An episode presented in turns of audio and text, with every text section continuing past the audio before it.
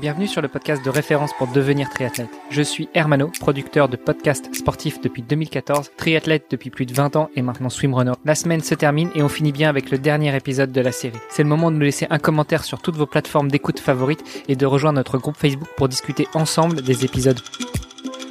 Salut les sportifs, c'est Armano et vous êtes déjà dans le dernier épisode de la semaine du podcast Devenir triathlète. Olivier de Scooter est à mes côtés. Salut Olivier. Salut Armano. Pour clôturer aussi cette semaine, Aurélien Bigot, le fondateur de la marque Steve. Bonjour Aurélien. Bonjour Armano, bonjour Olivier. Aurélien, on a clôturé l'épisode d'hier en parlant, euh, après avoir parlé gravel, en parlant vélo taf. Juste avant d'aborder le sujet vélo taf, moi j'avais une question justement. Euh, c'est que depuis deux ans et demi, trois ans, on parle de plus en plus euh, de gravel, mais on parle aussi d'ultracyclisme. Et à ce micro il y a quelques semaines on avait Michel Musso l'un des précurseurs euh, du de l'ultracyclisme en France. Donc toi tu es l'un des précurseurs du gravel en France. Voilà. Euh, la boucle est bouclée. Euh, est-ce qu'on peut revenir sur l'intérêt de Steve pour l'ultracyclisme ou pas? Et, et éventuellement ce que vous avez l'intention de faire dans le gravel slash l'ultracyclisme? Oui, alors c'est vrai que le, le gravel est arrivé un peu en même temps que le, la longue distance et euh, notamment bah, quand j'évoquais euh, la, course euh, gravel à, laquelle j'ai participé, c'était 250 km. Donc en fait, aujourd'hui, et puis même depuis quelques années, en fait, le gravel est arrivé avec des courses longues. Euh, on connaissait euh, la TCR, il y a pas mal de courses comme ça qui, qui font de la longue distance et qui empruntent des chemins. C'est vrai qu'aujourd'hui, euh, je me verrais mal faire une course de gravel de 50 km. C'est pour moi le gravel rime aussi avec longue distance, autonomie, euh, on transporte son matériel avec l'aventure exactement. Et donc le voyage à vélo en fait partie. Et, et voilà. Et donc pour répondre à la question, on a organisé en juin une première gravel stiff, on appelait ça, euh, qui est en fait une course qui était de 330 km avec pas énormément de dénivelé puisque euh, c'était dans, plutôt dans le nord de la France et une partie en Belgique, mais il y avait euh, à peu près 3300 de D+. Et donc on était vraiment sur l'autonomie et l'idée c'était nous on est là au départ, on est là à l'arrivée, on propose une trace GPX qui passe quasiment que par des chemins qui sont des chemins assez pour vraiment méconnu du de euh, en tout cas du public local notamment. Et euh, et voilà l'idée c'est de, de, faire découvrir même aux gens qui sont de la région et faire découvrir bien sûr aux autres euh, de mais de les laisser gérer euh, leur euh, leur course enfin leur, leur, tracé. Donc on a une partie et très très peu hein, deux trois personnes qui l'ont faite en une fois donc qui ont mis 22 heures et on a tout le reste qu'il a fait en deux jours, donc c'est-à-dire qu'ils ont dormi sur le parcours, euh, au camping, dans une maison, euh, en autonomie dans leur euh, couverture de survie. Donc ça, c'est aussi l'aventure, le, côté longue distance. Et, pour moi, le gravel, ça, ça, englobe vraiment tout ça. Et donc cet événement, alors il y a, y a malheureusement eu une météo assez désastreuse le jour où on l'organisait. Du coup, on a eu pas mal d'annulations. Il y a eu orage, le, il a fait très beau, il y a plus beaucoup aussi avant. Du coup, il y a eu beaucoup de végétation chose qui avait pas eu euh, lors de la dernière reconnaissance qui avait eu lieu euh, en mai. Et en fait, normalement, la course était prévue en avril et on avait dû la décaler à cause des mesures sanitaires. Donc on va, on la refera en 2022, on la refera beaucoup plus tôt dans la saison, donc je pense de, aux alentours d'avril, et ça sera peut-être un peu moins long puisque c'était très très très dur selon les participants, 330 euh, km. voilà, donc les, les, le minimum c'était 22 heures et en cumulé les suivants ont mis 35 euh, 35 euh, heures donc c'était euh, c'était vraiment assez assez dur. Sur ce type d'événement, est-ce que c'est uniquement des vélos de gravel ou est-ce qu'il y a aussi des vététistes? Alors on avait euh, mis pour le jeu et, et, aussi pour dire que voilà le gravel c'est vraiment une discipline à part. on avait demandé aux participants de venir uniquement avec des gravel, donc c'est-à-dire d'avoir un vélo qui ressemble en tout cas à un vélo de route avec un drop bar euh, donc il y avait vraiment personne en VTT. J'en parlais tout à l'heure. On a déjà eu Michel Musso à ce micro, euh, l'un des précurseurs de l'ultracyclisme, qui organise d'ailleurs la Race Across Belgium. Donc là, si tu nous dis que la Gravel Stiff aura lieu plutôt en avril les années suivantes, bah ça fera une bonne préparation pour la Race Across Belgium, qui elle-même fera une bonne préparation pour la Race Across France. Donc euh, c'est bien, on, on, continue dans, dans, la lignée là. Oui, et, et, d'ailleurs c'est vrai que hum, on a pas mal de, de monde en fait, enfin de clients qui utilisent notre gravel avec des pneus route assez large et slick, donc par exemple en 38, pour faire justement des, des courses comme ça euh, d'ultra distance. Euh, on gagne énormément en confort. Je pense qu'on perd assez peu en, en rendement. Et, euh, et, on a des vélos qui sont peut-être un peu plus résistants au chargement, à encaisser en tout cas les coups et le poids. Et donc c'est vrai que le gravel est à la fois intéressant dans l'ultra gravel, mais aussi dans l'ultra route. Euh, voilà, si on cherche pas bien sûr le podium, euh, mais plutôt euh, l'aventure, le le confort et l'amusement. Alors, je pense qu'un vélo de gravel se prête aussi très bien au vélo taf. Euh, les pneus sont plus larges, c'est plus confortable. Éventuellement, au lieu de mettre des des, des sacoches à l'arrière, on pose le porte-vélo et puis on met le petit dessus. Euh, je, comment est-ce que euh, toi tu, euh, tu, tu, tu vois le vélo taf justement avec ou sans les produits Stiff Est-ce que tu pratiques le vélo taf Comment ça se passe à Bruxelles? Enfin, il y a plein de questions. Encore une fois, je te laisse euh, choisir dedans et, répondre comme comme bon te semble. Alors c'est vrai que pour moi le gravel c'est un c'est un excellent vélo de de vélo taf. Euh, bah, comme tu disais, puisqu'on peut mettre des pneus un peu plus larges et donc ça permet de passer. et à Bruxelles, on a des rails de tram, on a les pavés, donc c'est euh, c'est vraiment un vélo qui est fait, on va dire, pour passer partout. Euh, il y a aussi la forêt, euh, donc pour toutes les toutes les personnes qui habitent un peu plus dans le sud, euh, qui vont traverser la forêt de Soigne, le bois de la Cambre, et donc ça permet aussi peut-être de jouer un peu en allant en allant en allant bosser. Alors il faut bien sûr être habitué au cockpit avec un, un cintre de route. avec des manettes aussi, avoir les bons réflexes, parce qu'il y a beaucoup de personnes qui pensent et qui trouvent que c'est dangereux d'avoir justement un, un, guidon comme ça pour le vélo taf. Mais si on est habitué, je pense qu'il y a vraiment pas de problème. On moi, je le vois de plus en plus. Hein, tous les jours, je, je vais le taf. J'utilise mon, mon, gravel principalement.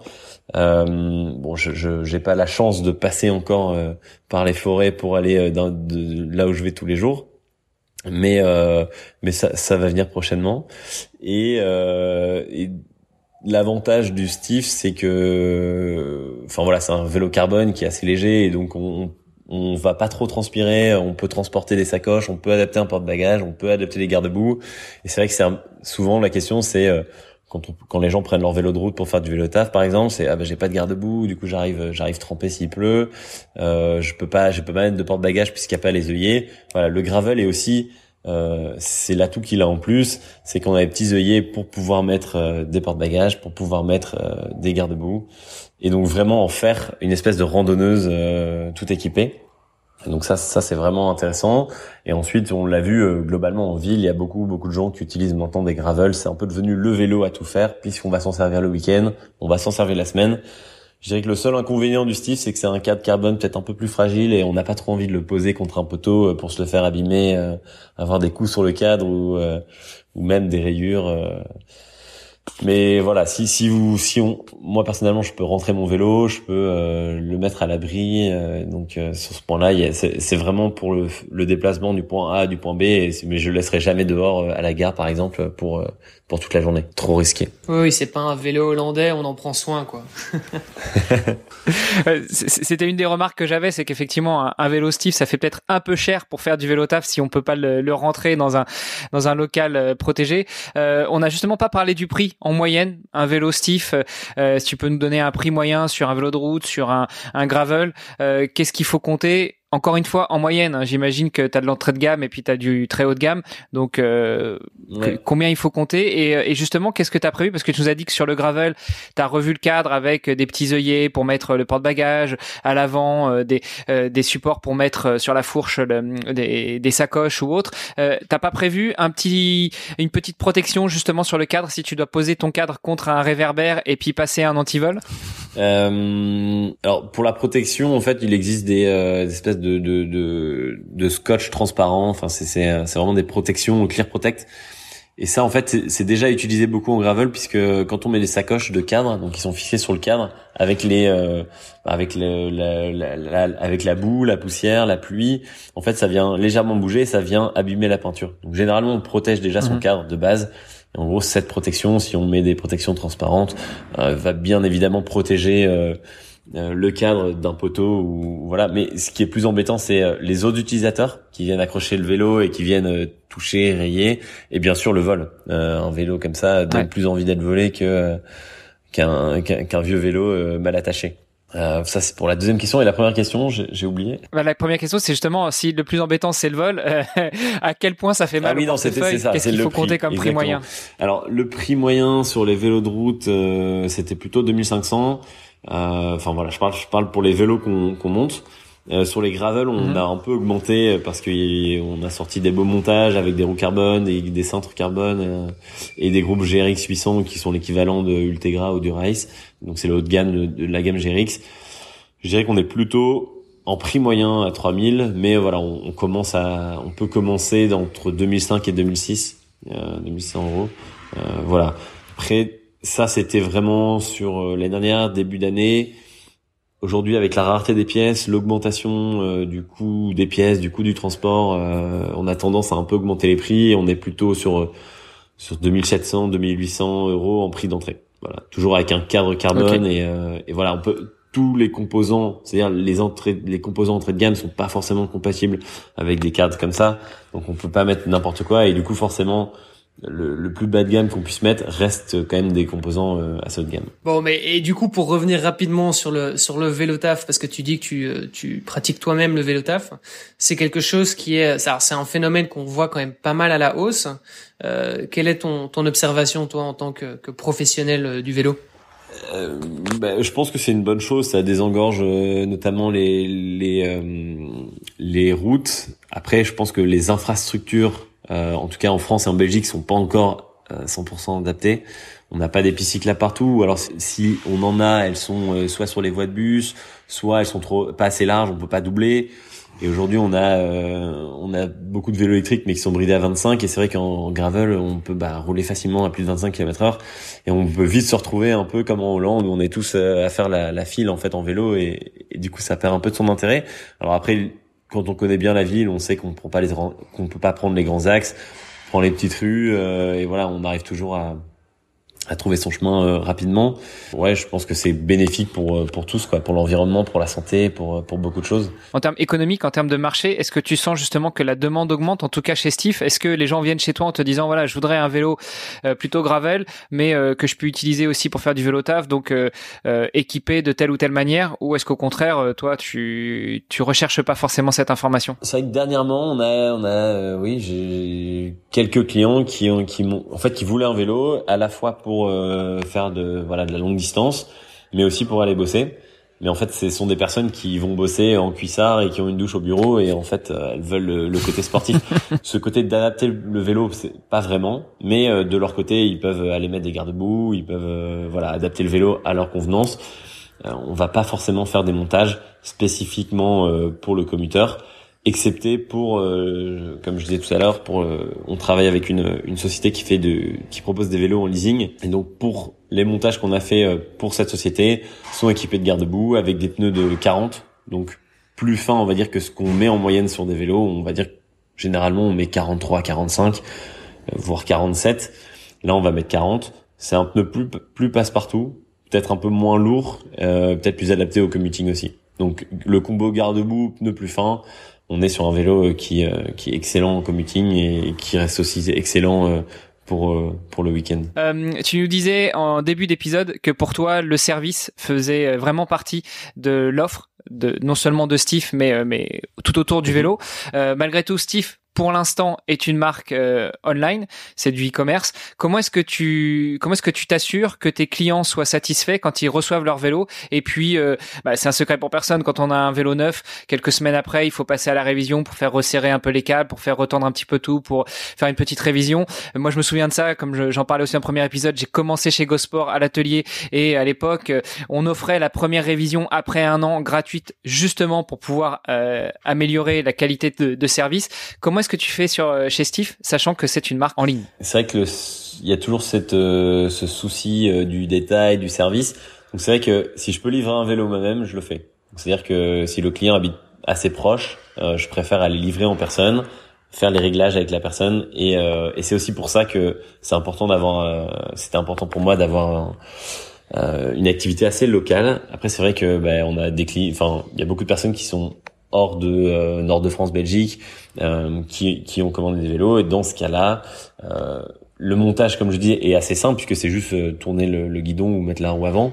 On a souvent la question, bah voilà, chez qui je peux faire entretenir mon vélo, euh, comment ça fonctionne. Et euh, j'avais au début pensé, bah voilà, faire une révision gratuite dans les six mois. Le problème, c'est qu'il fallait du coup trouver des partenariats partout en France. Et on avait commencé à Paris avec euh, une boîte, je sais pas si elle existe encore, qui est concurrente Cyclofix, qui s'appelle Repair and Run, et qui eux, en fait, donc on envoyait le vélo chez eux, eux faisaient le montage et donc les premiers réglages. Et s'il y avait problème dans les premières semaines, qu'il fallait re-régler le vélo, alors le, le, client pouvait repasser chez eux pour refaire un réglage.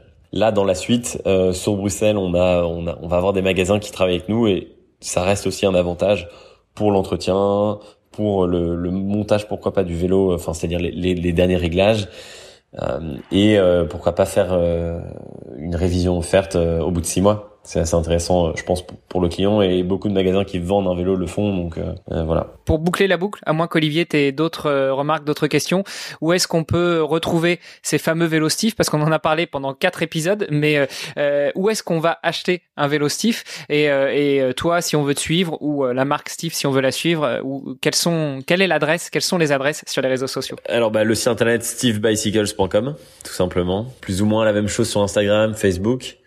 Euh, et sinon, c'est vrai que le site internet en lui-même, comme je le disais, n'a pas été euh, refait à 100%. Donc on, on, peut voir les cadres, on peut voir tous les produits, mais euh, le mieux c'est de voilà d'appeler directement, d'envoyer un email pour avoir tous les tous les renseignements possibles euh, et vraiment avoir une, une un accompagnement à 100%. Et euh, voilà, à partir et maintenant on a euh, on a le magasin Bike Square qui est sur euh, qui est situé à Bruxelles à XL, euh, qui donc fait partie des revendeurs et qui vous accueillera avec grand plaisir pour la maintenance des vélos et, et l'entretien. Aurélien, merci beaucoup pour cette semaine où on a passé beaucoup de sujets en long, en large et en travers, euh, beaucoup de sujets en revue. Euh, je te souhaite une bonne continuation. Olivier, je te souhaite un bon week-end et puis je te donne rendez-vous la semaine prochaine. Merci Hermano, euh, merci Aurélien, un grand merci pour euh, pour ton temps. C'était euh, c'était super intéressant. Ça faisait un moment qu'on voulait parler de gravel notamment, donc ça a été un, un, plaisir de pouvoir échanger avec toi sur le sujet. Merci à vous deux et quand vous voulez pour un pour un prochain podcast. Avec plaisir. Salut à tous les deux, bon week-end. Salut.